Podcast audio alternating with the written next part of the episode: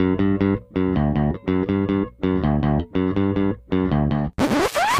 there, this is Jay from Filmstrip dropping in to let you know you're about to hear a classic episode from our archives. Some of these shows were produced before we called the show Filmstrip Podcast, before we used popcorn ratings, uh, had the standard intro song from Frozen Lake 121, or really even knew what we were doing recording and editing the show. However, there's a lot of fun in them, and we hope you enjoy. Just wanted to let you know in case you noticed the differences. Now, on to the show.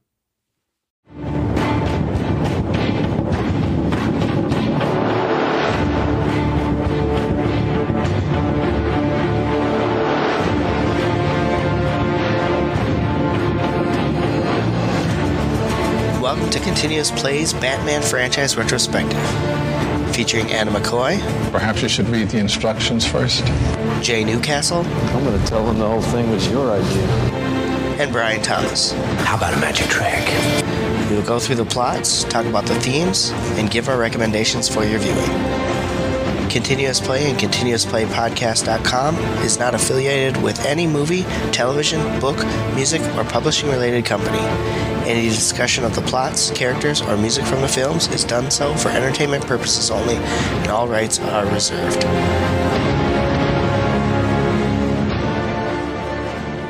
Welcome to Filmstrip. I'm Jay, I'm Anna. And I'm Brian. and this is our review of The Dark Knight Rises, starring Christian Bale, Tom Hardy, Anne Hathaway, Marion Cotillard, Joseph Gordon-Levitt, Gary Oldman, Matthew Modine, Morgan Freeman, and Michael Caine. Directed by Christopher Nolan, released in the summer of 2012 on a budget of $230 million, grossed over 1 billion in its box office run, and has been a massive hit on the home video market as well.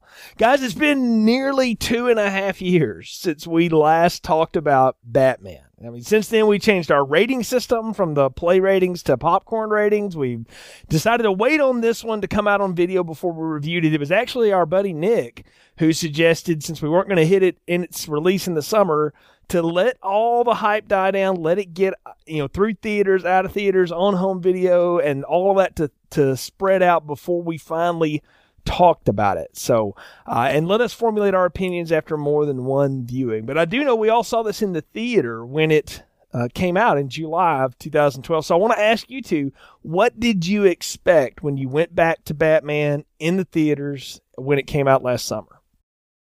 Uh, for me, I was excited. I, I really enjoyed the first two in the series and was curious to see where they went with this one. I liked the addition of the Catwoman character as well as, um, the Bane thing, uh, which we saw last in what was it, uh, Batman Forever? Batman Or and no, Robin. Batman and Robin, not that. Ugh. anyway, uh, so I was excited to see what they were going to do with this, and I, I'm always excited because the Christopher Nolan Batman series has been so spectacular, and to know that this was the last one, I was curious to see how they were going to go about ending it, and I think that the way they ended it left it open for more. Actually, Well, I was really dreading going into this one, to be quite honest. For those that don't remember, Anna gave this gave the Dark Knight a once play. In other words, don't watch it often because it's too dark. Well, I, I was really, I was really dreading it going in. Like I said before, how the the Dark Knight was so dark and so kind, kind of on a weird level, kind of disturbing yeah. to a certain degree. But um, I went in. My husband dragged me, which is saying a lot because if we're with the two kids, if we're not going to a Disney movie, it's really hard, you know, to get to a movie, and we don't have a lot of time to do movies kids can't really go to. So I went in begrudgingly, and that's basically I was expecting more of the same. I was expecting more of like a psychological thriller, kind of like the kind of like the first two had built up to. So when I went in, I, I have to say it wasn't exactly what I expected. I went I went in very begrudgingly. I was really dreading it. I was putting this off with my husband as much as I could. I was like, "No, the kids can't see that. No, nobody will watch the kids." But he we finally somehow I can't remember exactly how at the time, but we got we had a chance to go see it and it it wasn't exactly what I expected. Well, you know, I was curious as to where they would go. The the first one felt like a as realistic a take as you can get on an origin story for a superhero. The second one was much more like a crime film, like in, in the way of Heat or Collateral or something like that, than it was a superhero film. And then this one, for me, last summer, I mean, I was coming off of having seen The Avengers and then Prometheus, and so I didn't know what this was going to be. I went in relatively spoiler free on it, and I actually didn't see an opening weekend. I let it sit in theaters for a few days. I, I think I saw it about a week and a half after it was out, and I didn't know what to expect either. And I I came out of it uh, feeling differently than I thought I would about it. I thought there was no way it would live up to the past two, particularly the last one. And I don't, uh, we can talk about whether it does or doesn't as, as we get into this thing, but I came out with a different impression of it after it was all said and done, that's for sure. Well, before we get going here, Jay, why don't you tell us what this movie's actually about? All right, going to keep this one kind of short because there's a lot we can talk about in the in the podcast here. Nearly a decade after taking the fall for Harvey Dent's death and disappearing into the darkness, a fugitive Batman watches from the shadows as the Dent Act keeps the streets of Gotham free of organized crime. Meanwhile, an elusive cat burglar, Selina Kyle, seizes the chance to strike, and a masked anarchist plots a devastating series of attacks designed to lure Bruce Wayne out of the shadows. Determined not to abandon the people he, he once risked his life to protect, Batman emerges from his self imposed exile ready to fight. But Bane, the, merc- the mercenary of tremendous physical and intellectual strength, is ready too and breaks the bat's back, sending Batman to a cave where he watches Gotham under siege and under the threat of a nuclear device detonating.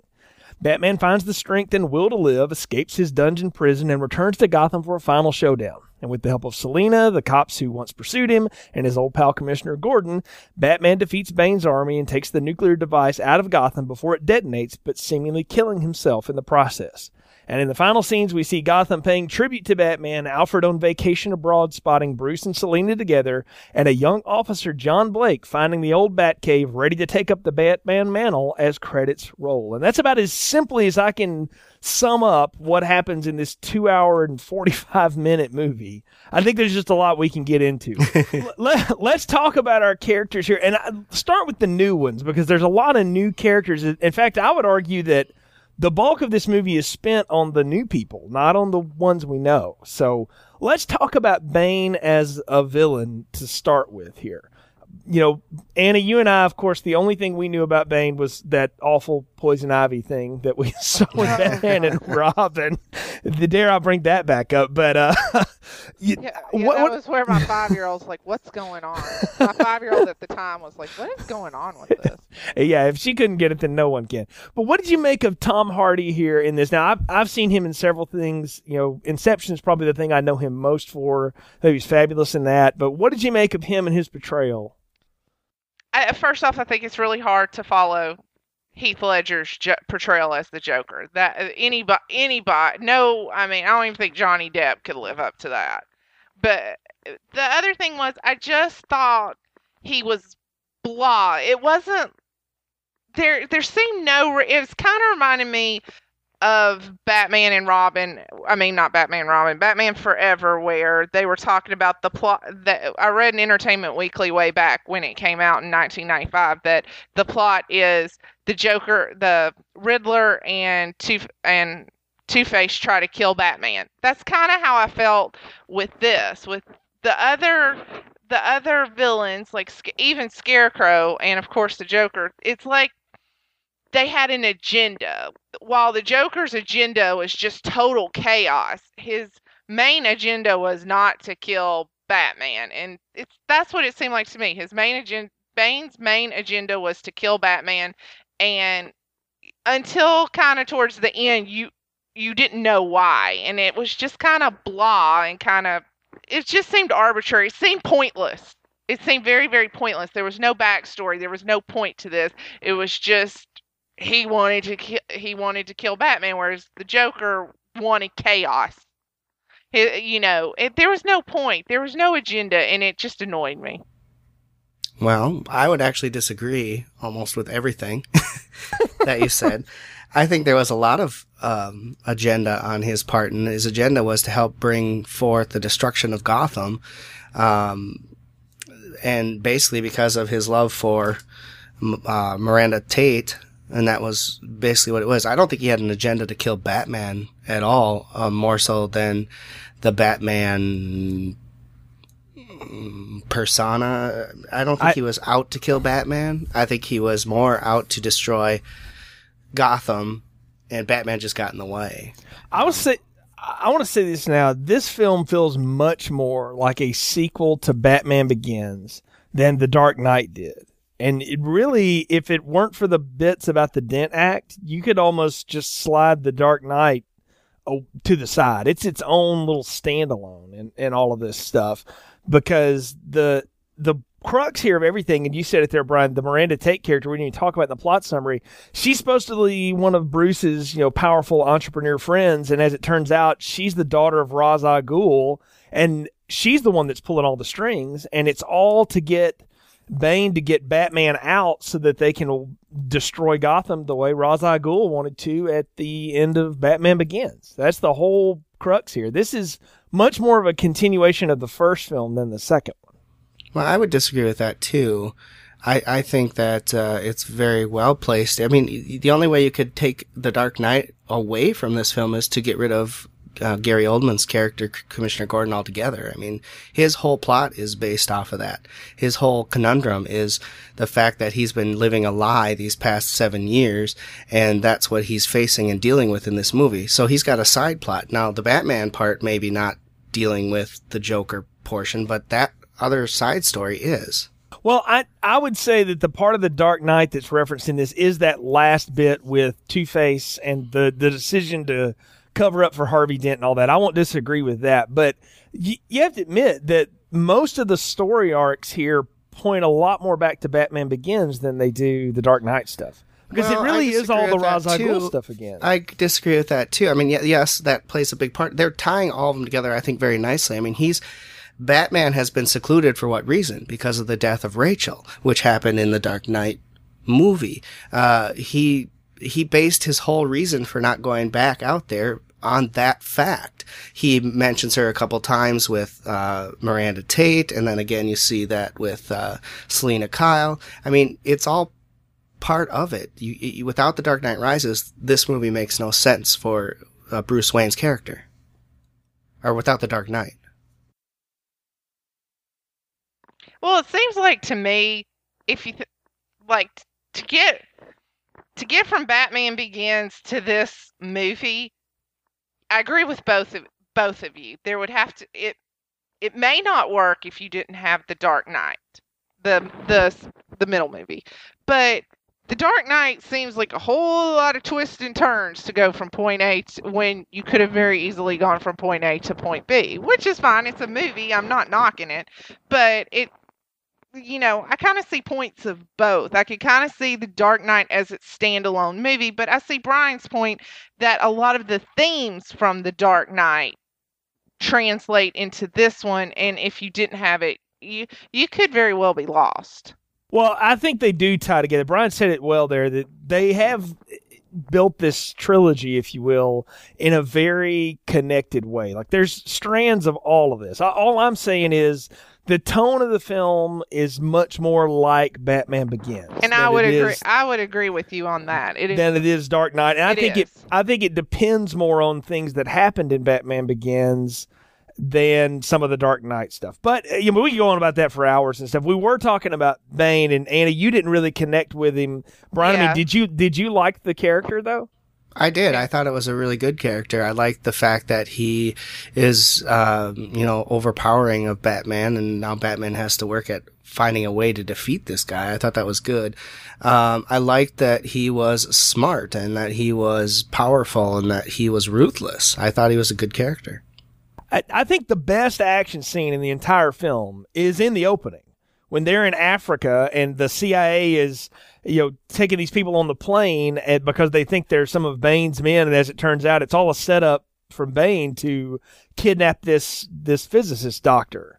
You know that the whole plane dropping and all that stuff, and I didn't know until recently that most of that is practical effect. They actually dropped a plane uh, a hull of a plane to get that shot. You know, there's some CGI in there, sure, but most of it's practical effect, and that is an amazing looking sequence. And ha- had a chance to see this in the IMAX. I want to tell you that was an experience. Seeing how this was shot in that large frame was gorgeous, and it's it's a great introduction to the villain character. You know, we, we talked about this before. I, I don't know that the villains in Batman Begins got a great setup because really that was all about Bruce Wayne and Batman. The Joker had a great setup in The Dark Knight because that bank heist is awesome. But this was on that same level. I really got into this film early with that early action sequence. And the you know the only thing about Bane was I had heard all about that they had to re-record the voice, you know, several times to get it where people could understand. And I I kind of liked the fact that you didn't necessarily catch everything he said going through the first time. I think that's a reward for multiple viewings if you want to go with this. But oh, I, okay. I, didn't like the I didn't like the voice. or I mean, I mean it it it worked, but I didn't like it. If that if that makes any sense, for my personal preference, the the voice just uh it, it just got it just got on my nerves. But I'm not saying it didn't work for the movie. You couldn't have you couldn't have it where you could not understand Bane at all, you know, but you couldn't have him talking like he's John Cleese or something. So I, I, I I liked his inflections and, and how he did it. So I, I, I actually kind of liked, I mean, I liked the character altogether. I thought it was a good character to bring in. And I like the fact that uh, other than the Joker, they tended to stay away from the big villains in Batman's universe. And I, I thought it was cool that they brought in this side villain, Bane, who didn't really play much a big part in the original Batman universe. But you wouldn't think Selina Kyle is a big villain in Batman? I think she's an interesting uh, side to that, but uh, the way they play her here is They don't really play her like a villain. well, they don't. And from what I understand, they play her very much like her origins are. Is that she's just a thief, and Batman always sort of he stops her thievery, but he always lets her get away because he's got a huge crush on her. You know, I mean, that, I mean that's kind of the the story they have. And I, I want to tell you now, the best performance for me in the film is Anne Hathaway, and I think she has uh, little to do in here. Just a few little things that are part of her whole story, but she does a fantastic job with what she's given here and really elevates what could be a, a very one dimensional part. Because Christopher Nolan, if there's one knock I have on him, he doesn't do well with female characters. And this is by far the best one of his I've ever seen. I, I completely agree with you in that respect. I, I loved her in this role. I'd seen a couple interviews she'd done when the movie came out and stuff, and she's talking about, you know, stuff women care about, weight, body issues, and stuff, and I won't bore y'all with that. But, you know, talking about, and one thing she said that I think she might have said Christopher Nolan told her this or something, but that, you know, don't worry what you look like, just look like you could kick somebody's butt or something. She thought that was that was great and that was part of her motivation and stuff, but I really I didn't know what to expect in this role for her and this is kind of out out of her comfort zone. You know, she's I think this is this is out of her comfort zone. Up until this uh, she's done a lot of chick flicks. She's done a lot of like you know kids like Princess Diaries, Ella Enchanted. She did The Devil Wears Prada and stuff. And I mean, she has acting chops. Don't get me wrong. And I think she's a great actress. She won an Academy Award this year. Um, but I mean, this was a little. I think this was a little bit out of her comfort zone. But she did an awesome job, and I really enjoyed her performance. And it was one of my favorite performances in the whole movie. Yeah, I really enjoyed the Selina Kyle character too. I like what they did with her, how they interacted her with Bruce Wayne and uh, throughout the movie, and really her whole arc, getting from where she was to basically figuring out what she wanted. I mean, all she wanted was a clean slate to go on, and and who knows what she would have done with it? Would she kept thieving? I don't know, but Yeah. uh, she found what she wanted in the end, and I thought it was uh, great to watch her throughout this whole thing and the decisions she made, and and her from the beginning where she's careless and doesn't give a rip what you think to at the end where she's actually giving thought to her decision making. Well, you know, you want to see her whole arc. It can be typified in two scenes. There's an early scene where her and Bruce are kind of talking back and forth to each other, and she gives him this big kiss and then runs away, and she's basically ripped him off in the process. And then at the very end, when he's getting ready to fly off with the bomb, she says one of her great smart aleck one liners and then really plants one on him, and it's a totally different emotion. You know, and I, I just thought that was great. I mean, I, Anne Hathaway to me, it, I- it's hard for me to imagine her being a tough girl You know, I just have never seen her play that. And I don't know that we'll ever see her do it again. But I thought she looked great in the suit, and I thought she did really cool stuff. She looked like she could kick some butt. I mean, she picked up the guns and shot them, and then would be crying in the next scene, and then running down the hallway with somebody's wallet in the next. I mean, and I thought her whole purpose of the clean slate thing was just so she could start her crime life over. I mean, she didn't seem like somebody that wanted redemption. No, I, I don't necessarily agree with that. I think I think she did. I think I and one thing I was going to say as both of you were talking was that one thing I liked about her is she seemed a worthy counterpart to Bruce. She seemed uh, she, she seemed like he wouldn't get bored with her. You know, if they had a long life together, that she, he wouldn't get bored with her. I don't know, like if she's going to go to Italy or Paris and rip a bunch of people off, and you know, eh, or something like that. But it it it kind of seemed like that eh, more than he and Rachel, and no matter which actress portrayed Rachel, even though eh, it seemed more like they understood each other. You know, they had this like like unspoken understanding and they understood each other and I just really thought that she was a worthy counterpart to Bruce Wayne. Yeah, I agree with Anna. I think that uh, she wanted the clean slate so she could have a clean slate. I think she was too deep into what she was doing at the time, and there was really no other way to get away from it other than having this program erase her from the history books and just go. Um, so and, I, I think that's why she wanted it. I don't think she wanted well, to start over. Uh, well, let me ask let me ask you about this. Did you believe that that program actually existed? That the criminals had it? Because I bought it that when Bruce Wayne gave it to her, but I would well, I I thought that they just lured her out with that. That that was a lie. No, I no, thought I, it actually existed. I did too. When I, I watched think, it. I think that what is his name? Uh, John Dagan. Dagan. What's Daggett. Daggett. Yeah. I think that he uh, intended to get the program, but Bruce beat him to it. Uh, what he was going to use it for, uh, obviously probably to clean his record if he had any or anyone he's working with's record, but I believe it did exist and then he thought it actually didn't after he bought the company that produced it and it wasn't there. Okay, well, fair, fair enough. So, another we've talked about Bane, we've talked about Selina Kyle. We we need to talk. We talked a little bit about Miranda, but let's talk about her for a little bit. Miranda Tate, Marion Cotillard. You know, I only know her from Inception where she uh, played. She's in Public Enemies with Johnny and Depp. That's right. She was in Public Enemies. I forgot. It Was, did she win an award some for uh, an Oscar for some French film? Yeah, she's she's an Oscar winner. I don't remember what the name of the film was, but yeah, she did win one. So I I only know her through uh, again the the the Michael Mann film and the um God, what am I trying to say? Inception. And it and Inception. I you know I I had heard early on that the the daughter of Ra's al Ghul was going to be in the movie. I didn't know anything else. I just had heard that that was going to be part of it. You know, that was how they were going to bring him back into this thing. And when I found out they cast her, just having seen her in Public Enemies and Inception, I was like, well, that's got to be her. And I don't know that that was a well kept secret. They they try to play it like it is, but it's really not to me. I, I knew that all along. I just kept waiting for her to turn on it. Well, it's process of elimination. They're there. If they went out instead of saying child, said daughter. Okay, well, there's Selina Kyle and Miranda. Well, it's not. It's highly unlikely it's going to be Catwoman. So you know. Right, yeah, they duh. they go out of that way to to make you think that Bane is the kid that escaped. Yeah, the, maybe they should have said child instead of son or daughter. Well, they, they said they said child. They never really gave away the sex of it. It's just alluded that you think it's Bane up until the very end. Yeah, true. Well, they did say boy when they were talking about the one who escaped. I mean, the the old man was telling Bruce, "Do what the boy did." He didn't say, "Do what the child did." Hmm, that's interesting. So, I didn't catch that. That's an interesting point. I did so? Did they do that on purpose to lie to us, or, or did both of them escape? I don't know, Maybe but if you remember, if you remember during that whole time when Bruce was trying to build himself up, they did keep saying it was Bane who escaped to him.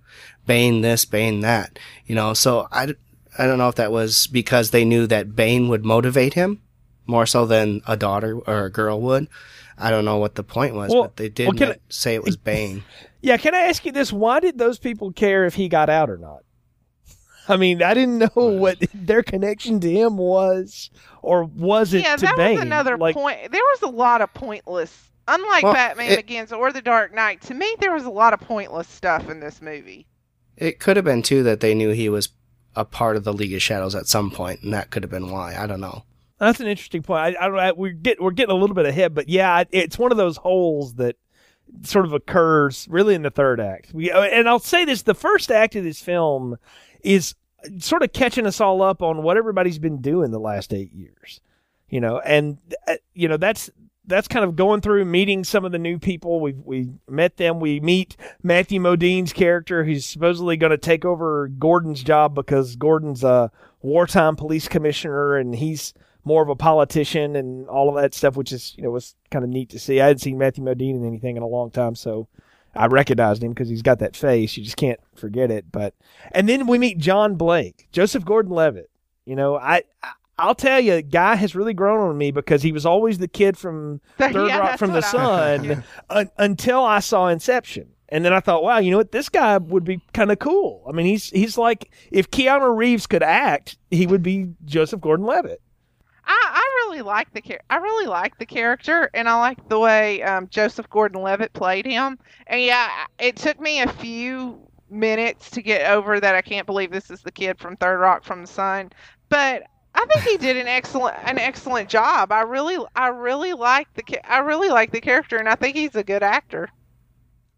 I enjoyed the character too, and I like that he's the one who went in search of Bruce Wayne because he knew that Bruce Wayne was Batman, and he figured it out when he was little. And I like the story behind it, and he just did a really good job in this movie of kind of leading the uh, the cops and everything else against Bane and his army. I, I thought it was well done, and I really liked the end of it. Well, uh, let me ask you this though: Did you buy his whole story about I knew you were more than what you came off as just by the look in your eye? You you looked hungry or something Yeah. like that. I I, I mean, did. I did. Okay, maybe it was just me. So I, I, I, just, believed Jay, it it completely. seems like Brian and I watched the same movie, and you did not. I don't know. It it see it's starting to feel that way. I don't know. I I saw this in the theaters twice, and unlike Dark Knight, where the first time I saw it I didn't like it, then had to go back the second time to sort of get it. This one I liked coming out of it, and I liked it again the second time. I've never disliked it. I just some of the moves in it I thought, eh, that's a little convenient, but whatever. You know, I'll go with it. You know, because it's it's all there just to serve a point. Is that eh, because you can tell they're setting this up. I mean, they've set that up from the very beginning of this that Batman could be anyone. It doesn't just have to be Bruce Wayne. So, and it was pretty clear to me that like they're setting this guy up. Well, I think for that's been a common theme throughout the series, and that's kind, you know, and and you know, Batman Begins, he was just anyone, and then you know, at the one of the in the Dark Knight, one of the first scenes when they're transporting um S- Scarecrow is all these pseudo Batmans, you know, regular Joes dressed up in their pajamas and stuff. And I'm not what- wearing hockey pants. Yeah, uh, exactly. I mean, I think that's been a common theme throughout the whole series.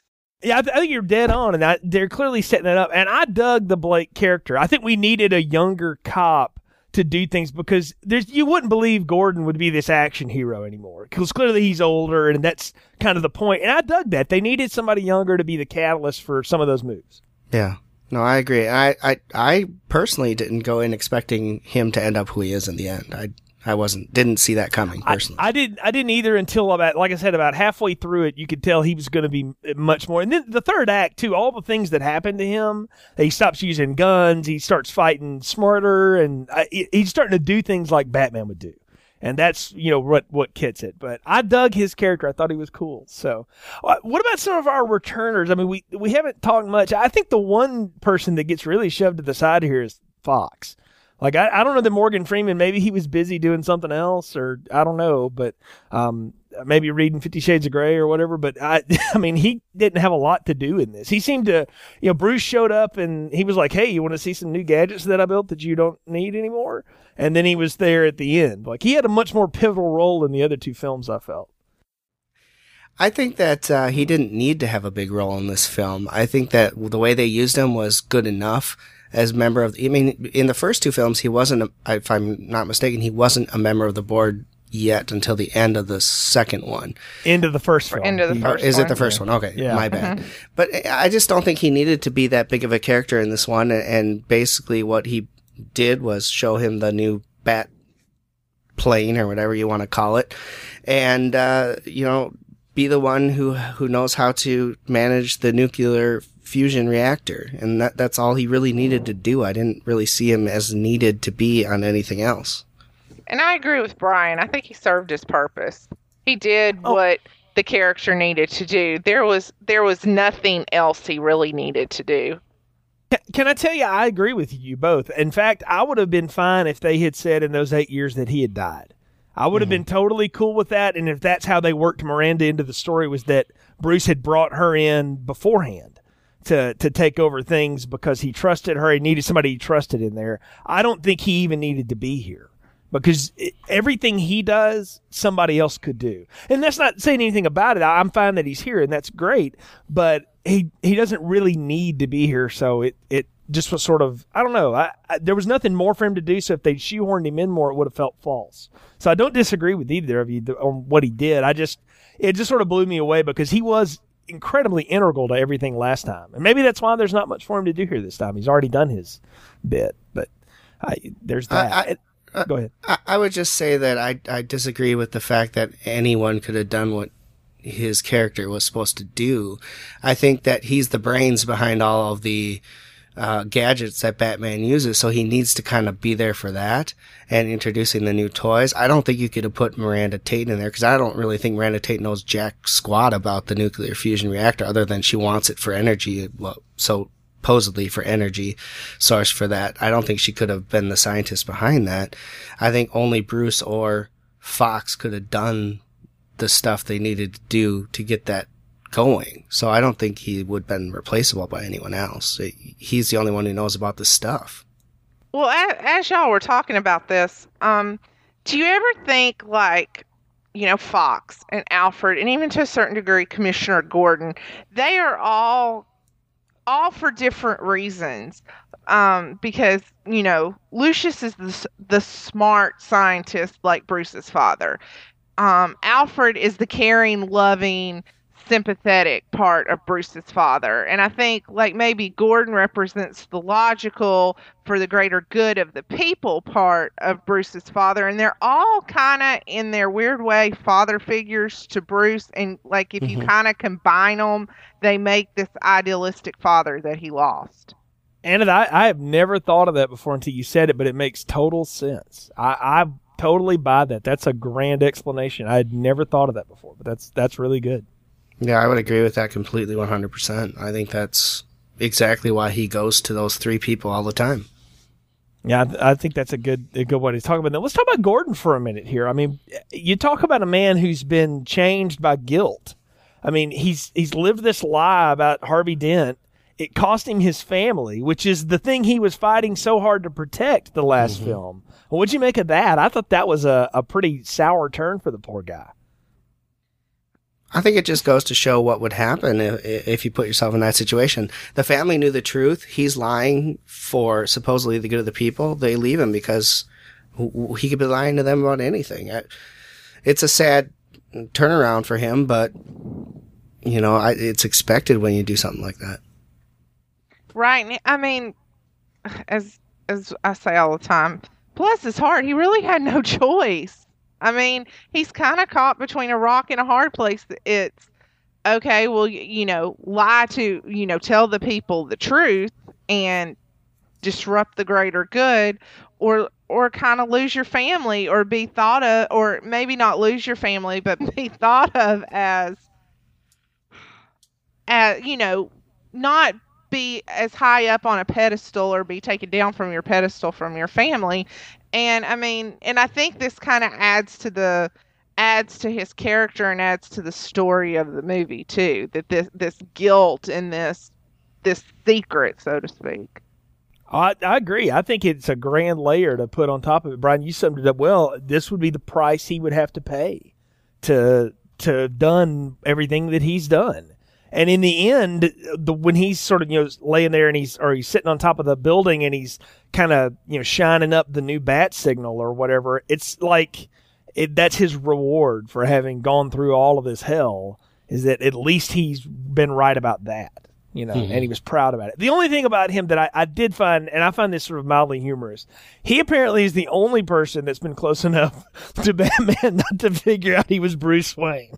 That seemed to be a secret that was blown for a lot of people. You know, Blake knew it the first time he looked at him. Right. Yeah. And I was like, odd. Gordon never figured that out. I would have been cool and if, what, if- and wasn't he a detective? well, my thing That's was real I- great I- detective work there, I- Commissioner Gordon. I would have been cool with it if he would have just said, "I know it's Bruce, but I don't care." You know that like that. If he'd have played it off like that, but he plays that end reveal off like, "Oh my gosh, that was you." I mean, that, that was like, "What? Really? You didn't catch that?" So Yeah, that was kind of ridiculous. I thought that- too. I I could have mm. sworn he already knew. I, I did I too. know, that's what you I was thinking. Are you sure he didn't already know? I not right? from that end, but we, we'll talk about it when we get to the very end because I, I do want to spend some time on the very end of this. But we're kind of through the beginning of this now. Uh, what did you make of the way they they decide to draw Batman out? You know, the the whole crux of this is is really twofold. There's this device that Bruce poured all this money and resources into that's supposed to revolutionize energy, but a professor wrote that that could be easily turned into a very powerful bomb, you know, not not without a lot of work. And so he shelved it and it's kind of ruined his company. In, in the plot of all this, you know, it's it's very contemporary. There's a lot of hard times economically, and you know, the Wayne Foundation's not what it used to be. They can't do their charitable donations like they used to. Wayne Enterprises is kind of on the lurch. I mean, there's a lot of problems here, and the way they lure him out through all this is Selina comes in to ostensibly steal this jewelry, but what she's there to do is lift his fingerprints, and that's what gets him back into action. Essentially, is figuring out why is somebody trying to steal my fingerprints. a little bit of it's far fetched. I would agree. He's been a, rec- a recluse for eight years. You know, why now is he, you know, deciding to come out? But um, when he returns, I just, the whole point, like, when you see this scene where, you know, Selina lifts the necklace and he can't, he can't even overpower her. He's so weak. And then he's supposed to come back and be Batman. And that, to me, was a little far fetched. Yeah, I thought the, the the timeline was a little screwy because uh, if he's been sitting around, he's got a bad leg, he's got a limp, and he's not doing anything for seven, eight years, whatever it is. All of a sudden, he's back in Batman form within a matter of days. Seems a little, Yeah, he especially he- when he's back in the prison and it takes him five months to get ready to come after Bane. Well, uh, okay, they they set all this up that he, you know, his cartilage is destroyed in his knees and his elbows and all this this stuff, right? But then he puts on like a magical leg brace, and all of a sudden he's fine. Right. You know, I Yeah, I, that, I thought that was I mean, a little. I buy, I buy yeah. Blake getting the twinkle in his eye and figuring out it's Batman before I buy that. that that was a little thin. I agree, but I like the setup of that. It starts off like a caper. You know, it's why would this woman want to steal my fingerprints? What's the purpose? And we don't know either. I mean, that's revealed to us slowly but surely by you know mechanisms of bad guys and bad guy upon layer of bad guy. We mentioned Daggett and all these other people. The whole point is so that they can do some falsified stock trades and ruin. Well, so they can Bruce ruin the company, yeah. Yeah, they ruin the company completely. But The, the whole point is so that Daggett can get the nuclear fusion reactor, right? That's what he wants. Right, And he's the only take way to do and it get it, is yeah. to get Bruce Wayne to lose his fortune and have to sell it to him.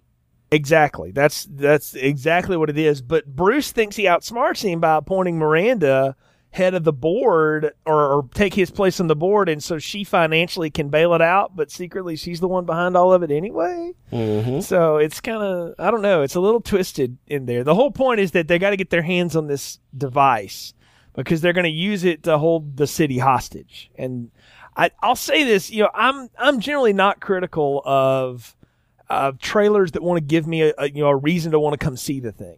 I I feel like one of the coolest scenes in this is when they blow the football stadium up. And mm-hmm. that was blown in every trailer. I mean that I mean when that happens in the movie it's cool, but I was like that would have been so cool if they had just I don't know, maybe shot around it somehow or cut that out. I, I don't know. That's one thing I'll ding is that that should have been kept from me because they kept the plane out of the the trailer. I wish they'd have kept the football stadium blown up too. It's the second best action scene in the whole film, and it really ratchets up the tension when Bane starts to take the city hostage. I mean, that's pretty cool. And it Did it, uh, it is. It's an awesome action scene. It's a and it's a very pivotal part because I think this is the beginning of the end and kind of the dragging part because in the middle of this it it drags i to me it it dragged and then they summed it all up in the end. Really great. I, I mean and we'll get to that later. But to me kind of in the um in the middle it dragged. And this is kind of where it's like okay we're ready to go. Stuff's something's gonna happen now.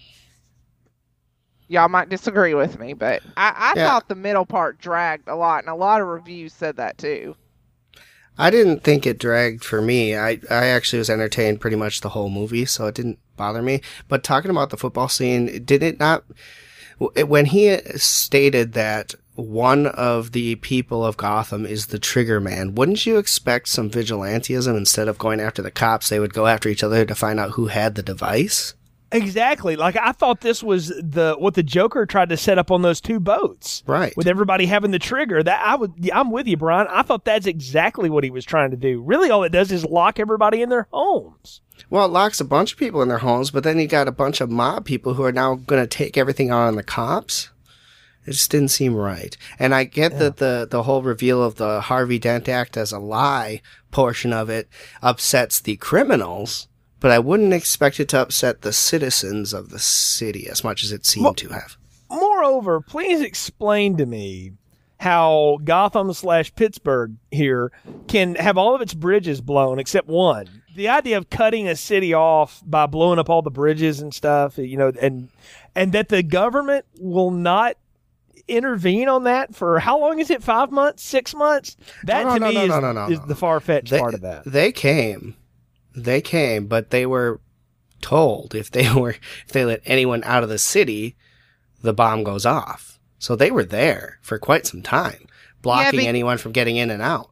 because they And have that was- scene at the very end with John Blake where he's trying to get the orphan kids off, and they're telling them they're going to shoot them or they're going to No. blow blow No, it I- up right before. I get that. I get that. What I'm saying is we, we wouldn't have people try to intervene at least through espionage in the middle. I, I'm just I know why Well, they for the film They you don't want that to They happen. did I'm do just that. saying for a film that's so realistic, a lot of times that seemed like another one of those sort of left turns that didn't really go anywhere. You have to remember that they did try to intervene with people who were supposedly undercover when they brought the food and supply cart trucks in. The guys get off and they're actually undercover agents and they go down there and they meet with Blake and they try to take over the investigation and all this and that and then they end up getting shot. So they did try to intervene and they, they didn't do very well. What we're saying is that the Gotham police force is better than the U.S. military in this universe. Well, they're all trapped down in the sewers, so.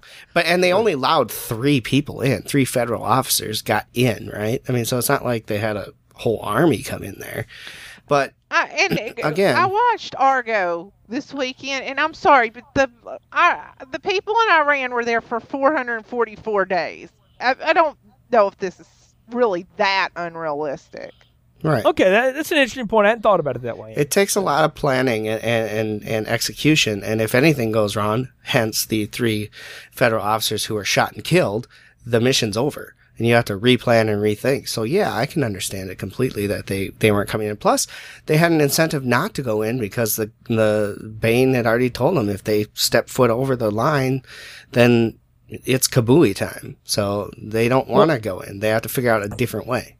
Can I tell you the thing I did like about the plan here is that they keep the fusion reactor moving around on, on a truck, and they've got multiple trucks running around the city all the time. I thought that was So- actually kind of cool and kind That of is- smart. That is cool. It's a way so nobody can ever track where it is, and that's the whole point. And that's the whole cloak and dagger with Gordon and his guys later on is they they've got to come up with these really sleuthy ways to find the thing. I dug that. I thought that was a, a smart device for that little uh, MacGuffin.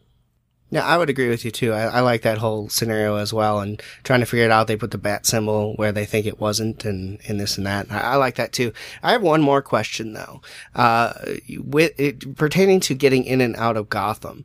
The Bane takes Bruce to the prison, which I'm assuming is not in Gotham because Uh, yeah, pretty far in- out there. Yeah, How the hell does he get back in?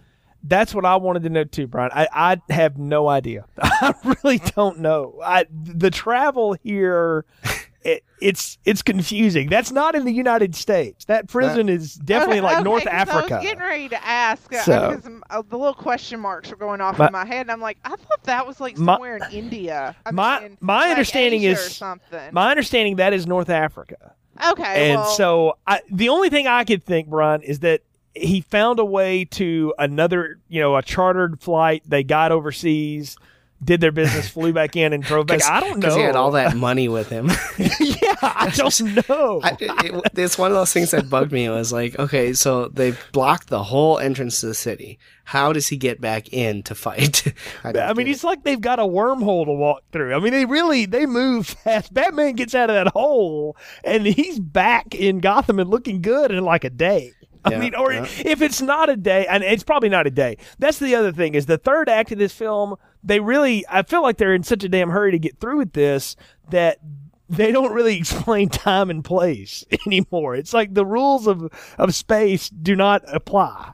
in the end Yeah, well, They- I assume that uh, as we're going through in Gotham, you get the story with Bane and everything's going on, and all of a sudden there's X number of hours. Then they go see Bruce Wayne that they've gone back in time to show what he's been doing during this build-up. But I don't know.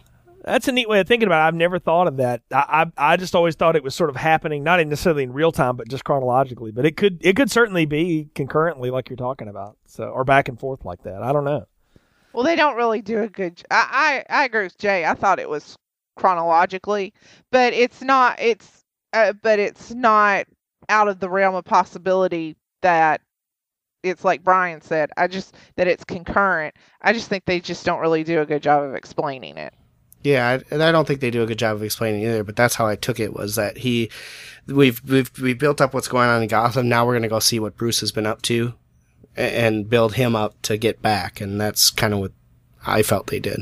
I can see that. Let's before they throw him in prison though, we need to talk about the fight that he and Bane have. Selina basically he says, I want to see Bane and she's like, No problem. And she's basically there to lead him to his doom. And Bane reveals to him, I know who you are. He calls him Bruce Wayne right out of the mm-hmm. gate. And then they had this big fight. And the big thing, you know, anybody that knows anything about the Batman comics knows is that Bane is the guy who broke Batman's back and disabled him for a long time. So they, they let him do that here by dislocating his back, sort of with that huge backbreaker move. What did mm-hmm. you think of the fight between them? Well, I mean, I thought I I don't know if it's one of the best uh, after the plane and the whole football stadium. I don't know if it's one of the best action sequences, but I mean, it was it was very decent. And I think also the diff one of the things I guess you could say kind of humanizes the whole Batman character, no matter which movie we're talking about, is that he it, and it kind of goes with the theme that I was talking about earlier that he's a regular guy that anybody could be Batman. You know, you can't break Superman's back. You know, Mhm. he's it, it it just humanizes him and shows that he's he's human. He can only do so. You know, he can only do so much. That's one thing I took away from it. I liked it a lot because it really brought back the League of Shadows uh, stuff into the movie and, and the whole purpose behind the the um, the reason that they're fighting. I like the whole part where it goes dark and Bane's like, "Oh, you think the darkness scares me? It doesn't scare me. I grew up in the darkness." Gives that whole soliloquy out there, and I really enjoyed that piece of it. I thought it was well done. Um, it was a good way to kind of take Batman out of it for a little while, and I enjoyed it.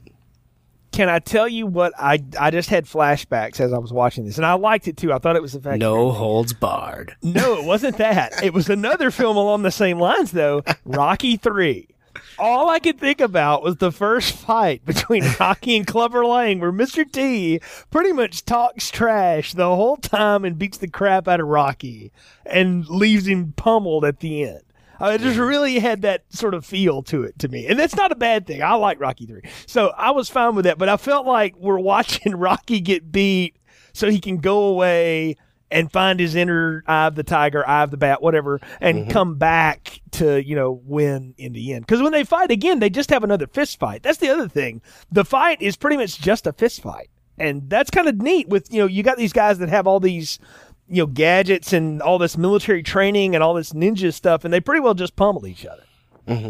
I well, liked it. I, I also think that in the scene where Selina leads him to his doom, I don't think I think Batman underestimated Bane too. So I agree. I Yeah. think he totally underestimated him. And you know, he's been a recluse for eight years. Apparently hadn't done a sit up or something in eight years maybe. And um um and he goes in thinking he's he's gonna go and kick this guy's butt and it's it just did it just didn't happen. And I think maybe the second time around why it might have been more of a fist fight is maybe they're trying the maybe they're trying to show you that Batman fought smarter and didn't underestimate him as much as he did the first time. I think that too is that he figured out what his weakness is, and that was the uh, mouthpiece, and he finally used that to his advantage. Um, so he had Yeah. to he had to lose in order to figure out what he was doing wrong, and I I like the whole idea. Uh, Just like Rocky had to lose and realize that what he needed to do was let Clubber swing and get tired, and then he could jab him to death.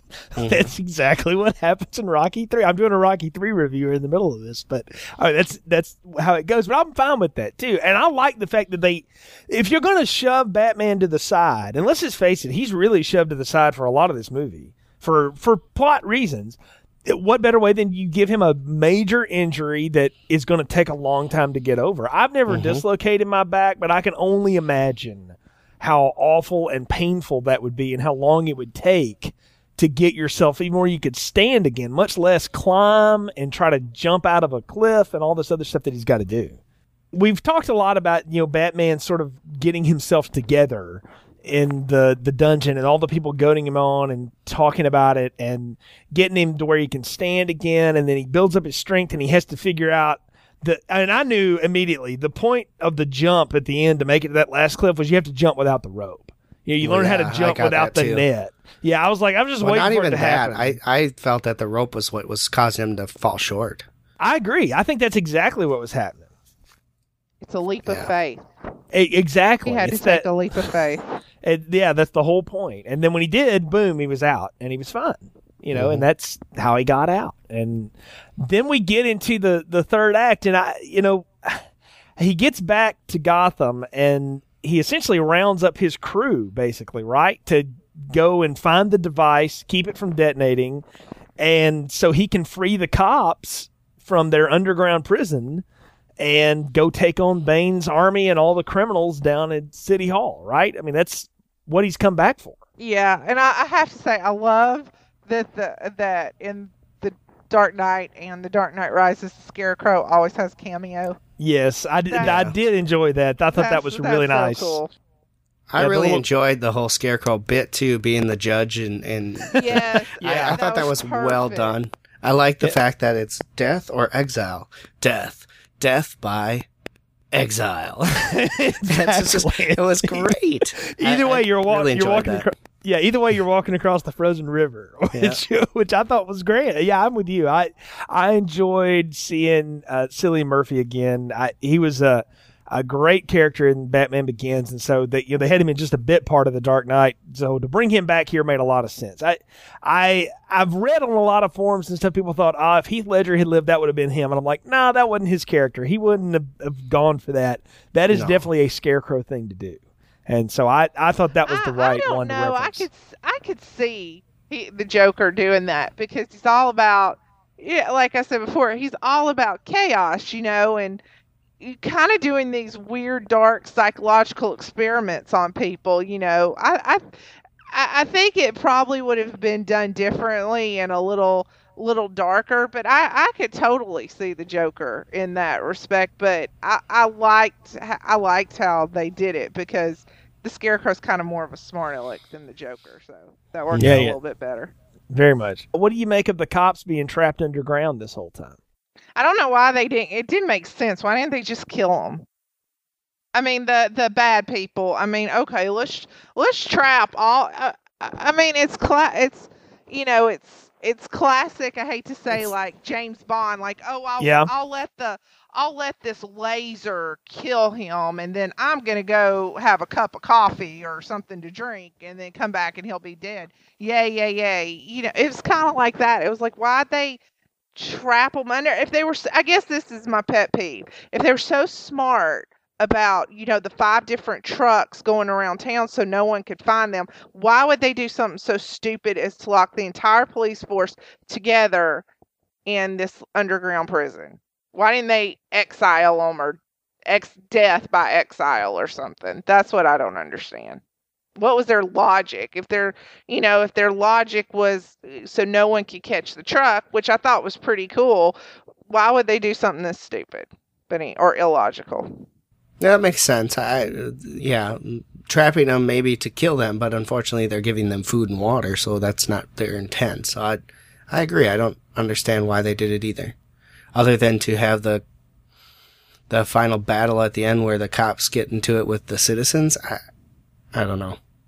It, it they seemed that seemed to be the weaker part of the plan was like we're we're just going to trap them there's no need to kill them well maybe there could have been. I don't know. I i mean But they're ma- killing everybody else. Everybody else is exiled or died. So why did the cops get special treatment? well see that's what i'm wondering like the the released prisoners from blackgate their first thing would have been like let's kill all of the cops. Where are they again? Oh they're over here on fifth street. Mm-hmm. Fine. Yeah that would have been my first order had I been a criminal, I guess. But I don't know. It's they don't because they need the them to all march down the street with Matthew Modine. He finally grows a pair and and leads them into battle against Bane's army as Bane starts to um, starts to attack the the rest of the crew. So uh, or as Bane and Batman go at each other. I mean, so that's the whole point.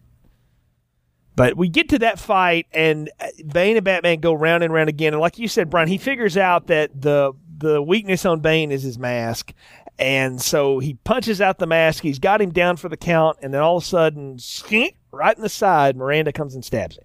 Mm-hmm. Good stuff. But like we didn't see that coming. We're, we're you know, you said Jay, you were waiting the whole time for her to to do something like that, uh, you know, to stab them in the back, quote unquote.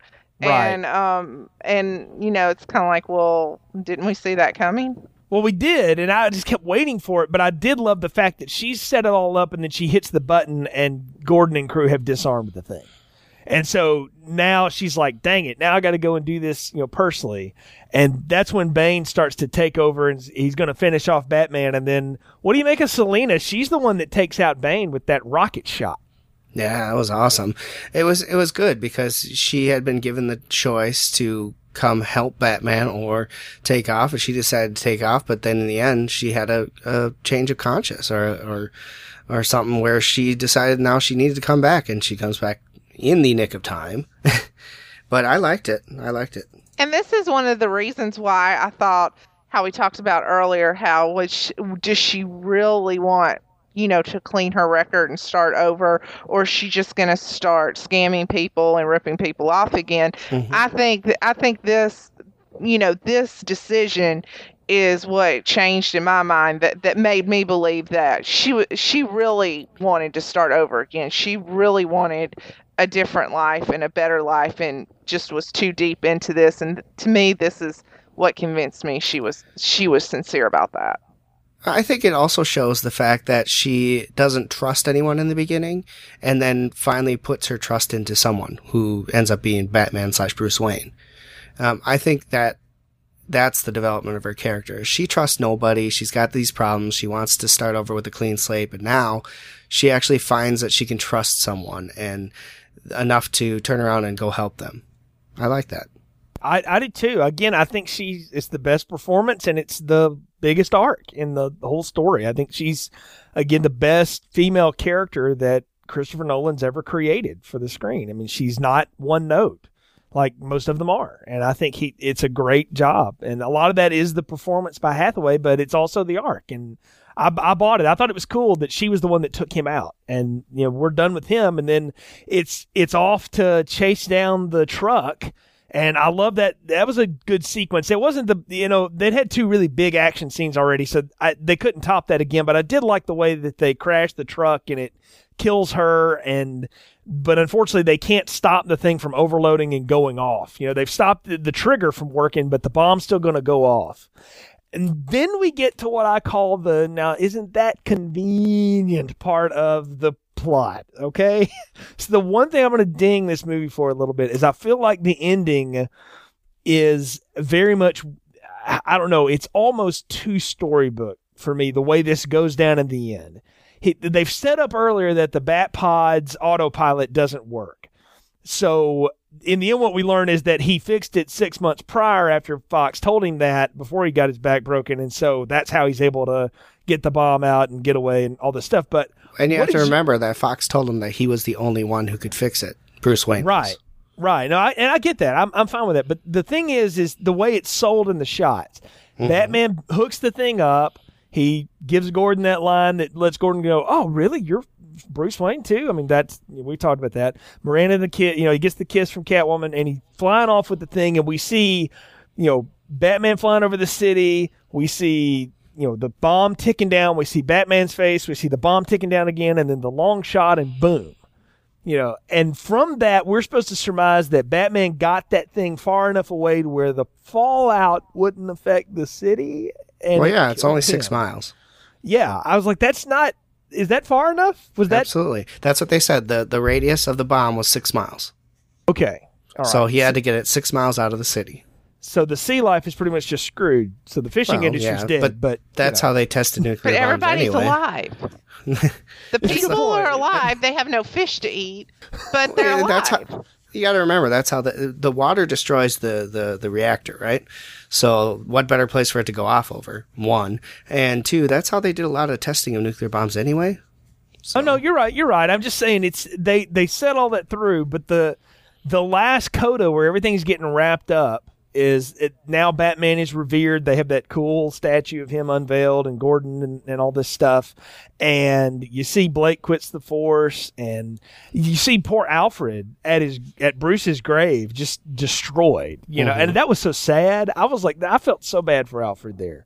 I was like that it was really touching. I know, and uh, also at the beginning, I don't think we mentioned he has this long heart to heart with Bruce when Bruce is starting to get, you know, he's he's being lured out of hiding and stuff, and he Right. has this long heart to heart with Bruce about how when you know he was in the League of Shadows and Alfred didn't know where he was, he uh, he would go to Italy or Paris or somewhere and he always expected to see Bruce and was hoping he was happy and with a family or whatever and he said we would just nod and go on and he he he was like you're you know basically like the premonition you're to die if you keep this up and I don't I don't know if I can take it. And I think this was an you know this was an excellent this was an excellent kind of bringing that whole thing full circle you know this is the beginning uh, obviously of bringing it full circle but you see it happen. Alfred's premonition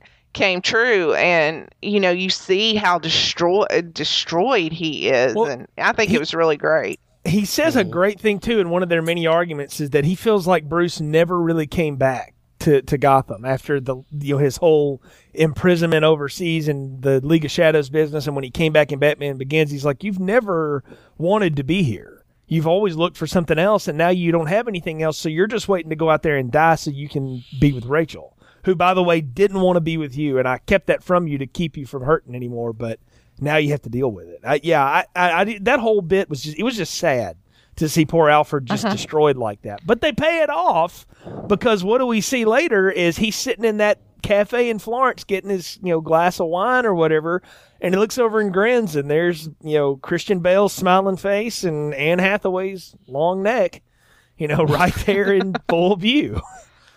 And i thought that was a great payoff and that was one of Mm-hmm. my favorite parts of the movie Oh, it the the place cheered both every time I saw this. The, the the theater just erupted when that happened.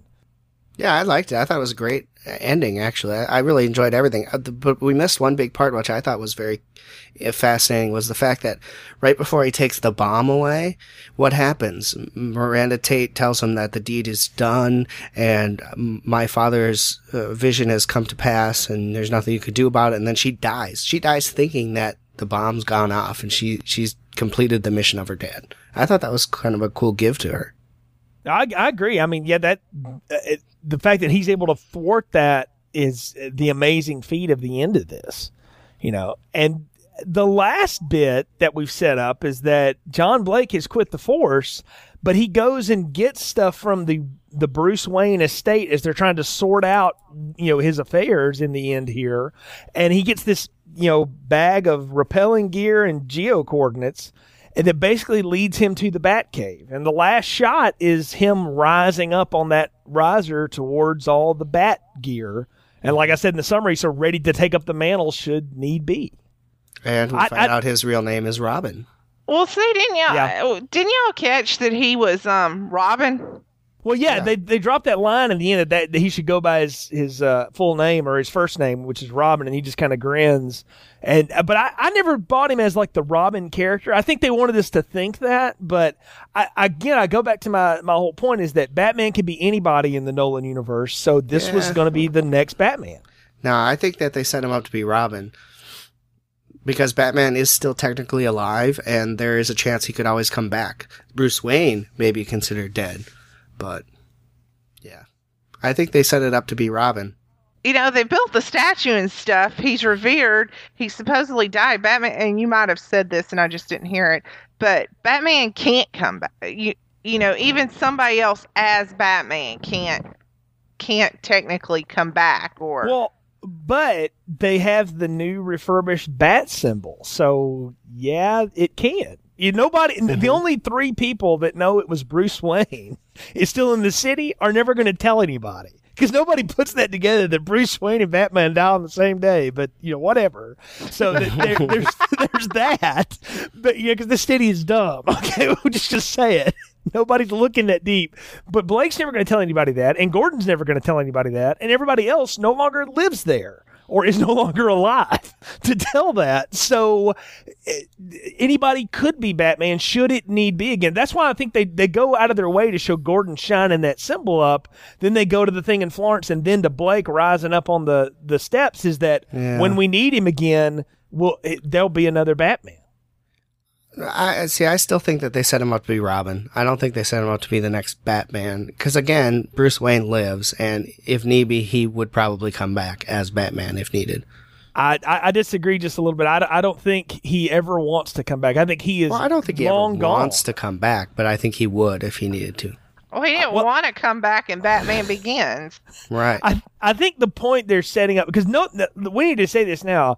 There's no plans by Warner's to follow this up. They, they've got to do something new with Batman for the new Justice League flick that's like 2015, 2016 now, whatever. So they got to reboot Batman in a way anyway. This is Nolan's way of leaving it open in if his world ever were to continue that this is the guy we might go to and Bruce may be more of an advisor. You, you never mm-hmm. know how it would go. I think that's what they're setting up. I don't know. I think I think they're setting up for Batman and Robin to be together. Well, and, and the thing is, though, we, we may never get that. So No, it won't, probably won't. Yeah, we probably won't ever get that. So it it's just left open. It's the only thing they really leave open. I'll say this about the end with Alfred. I'm glad for Alfred that he did get to see Bruce. I would have almost liked it if that shot was reversed though, where he sees Selina full on, and it might be Bruce sitting across from her. He's not sure, but he's satisfied with the idea. But no, then Alfred wouldn't get his happy ending. Right. Alfred would it wouldn't be tied up. Alfred doesn't care about Selina. He cares Right. about Bruce. No- Bruce no. is like a son to him, so he needs to be hundred and ten percent sure that that is Bruce and Bruce but is okay. but what he what he says is I'm not sure it's you or not, but I'm just convinced that it probably is. Like he doesn't need full proof; he just needs to be fooled into the idea, is what he says. And I I would have liked it. I mean, that would have been the top is spinning, or is it not at the end of Inception? That's why they didn't do it. They, they went out of their way to not do it that way because they didn't want to leave it open. They wanted it to be clear that no, Bruce did live, and he wanted Alfred to know that hey, I'm I'm okay. Go on, live your life, old friend. You know, I that's what they wanted to do. I'm just saying for me, I would have liked that if it was done that way. But I know why they didn't do it. I mean, it, it makes sense to end it the way they did. So. Well, guys, I think we're at the point of the podcast where it's time to give our final thoughts, recommendations, and popcorn ratings for this one. The first one to get the popcorn rating in our Batman series. What are yours for The Dark Knight Rises? Anna? Um, I would give this. I give this a large popcorn. It, it's it's do to me. It's doable to rewatch again. It's not now. Let me preface this by saying it's not as good as The Dark Knight, even though I gave it a once watch because it's so dark. And I, I said when I gave it that it's a good movie. This isn't as good. I think the middle drags a little bit, and y'all probably disagree with me, but I really think the middle drags a little bit. The end is to me the end is the best part. They wrapped everything up so perfectly and it was a lot better than I expected. It has a lot of rewatchability cuz it's not so dark and it's not so psychological. So I would give it a large popcorn. It was a, it was a very good movie. Brian, I give it a large popcorn as well, and in fact, this is my favorite of the three Batmans that Nolan did. I think it's better than The Dark Knight. I think The Dark Knight might get a little more hype because of the death of Heath Ledger. Uh, in some cases, but I think that this one was a better movie all around and more entertaining. I, I went back and watched The Dark Knight not too long ago and found that a lot of like you say, this one drags on. I thought that one dragged on a lot too in the middle, um, and wasn't as appealing to me as this one was. So for me, it's a large popcorn and my favorite of the series. All right. Well, I'm going to join you guys in the large popcorn. I think this is a very good film. It's a good action film. It's a satisfying end to what has been a very stimulating and satisfying series. I think there's a lot of places they could have gone with this, and I'm glad Christopher Nolan was allowed to do what he wanted to do and really give the superhero genre a, a an interesting caveat. There's not films made like this, and there won't be ones made like this that are this good ever again. I mean, in in that world because more of those films tend to lean toward the uh, you know the the Avengers realm than it does this but it, it's a it's a very fun film. I'm with Anna a little bit in the middle. It goes on long. It it feels a little long, but I'm still going with it because I like the new characters. I like the side characters. I think Selina Kyle is a, a very fascinating character. I think the the plot, even though it's a little thin and easy to figure out, is is fun to follow and watch it unfold. And so, uh, for that reason, I give it a large popcorn too. It's not my favorite of the series, but it is a good one, and I, I will I own it just like I own the other two, and I know I'll watch it again. So it's it's definitely one of those films that I would recommend. If for some reason you haven't seen it, you definitely see it if you've seen the other two, and and just a a, a fun film to watch and enjoy, and gives me hope for the next superhero thing Christopher Nolan's at least got his hands in because this summer he's coming out and he's a producer and a part of the team putting together the Superman reboot that's called Man of Steel. And Brian, we're going to kill it now. You and I are going to go back and watch all of the Superman films, the Christopher Reeve flicks and the Bryan Singer movie in anticipation for Man of Steel. And then we're going to review Man of Steel this summer. Should be pretty exciting. What I really like about Christopher Nolan's takes is that he makes it seem like it's real life, not a comic book, not uh, some made up world. He brings all the situations that have happened in the three movies and makes it feel like this could happen in real life. And that's what I like. And so I'm looking forward to see how he does that with the Superman universe. Curious to see how you can do that with an alien. I'm, I'm with you. And, but before that, Anna, you and I are going back to romantic comedy land. We got a couple of good ones coming out here in a few weeks too. So lots of fun stuff planned in the near future for uh, us here at Filmstrip. Folks, thank you so much for joining us for this you know last installment of our Batman series. And uh, check out our other podcasts on our website, continuousplaypodcast.com. Brian has redesigned the site, so you click on the Filmstrip site and you'll see all new ways to find our series. We've got Stephen King films. We've got all the Leprechaun films. I know you're excited about those, folks. They're all out there. Uh, you've got, uh, um, you know, some romantic comedies, like we said before. We've got Alien, some other horror movies, all kinds of cool stuff there. You can find links to our other podcast, The Art of Slaying, our Buffy the Vampire Slayer retrospective there. You can also find link to The Fabish Factor, our newest addition to the Continuous Play universe, where Kurt and Nick and several others talk about the general film topics and such. Lots of cool stuff coming. Let us know what you think of the shows. Find us on Facebook and Twitter. Leave us a review on iTunes. We do appreciate your support. So until next time, for Anna and Brian, I'm Jay. Thanks for tuning in to Filmstrip.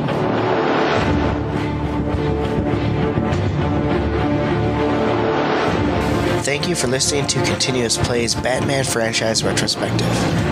Continuous Play and ContinuousPlayPodcast.com is not affiliated with any movie, television, book, music, or publishing related company.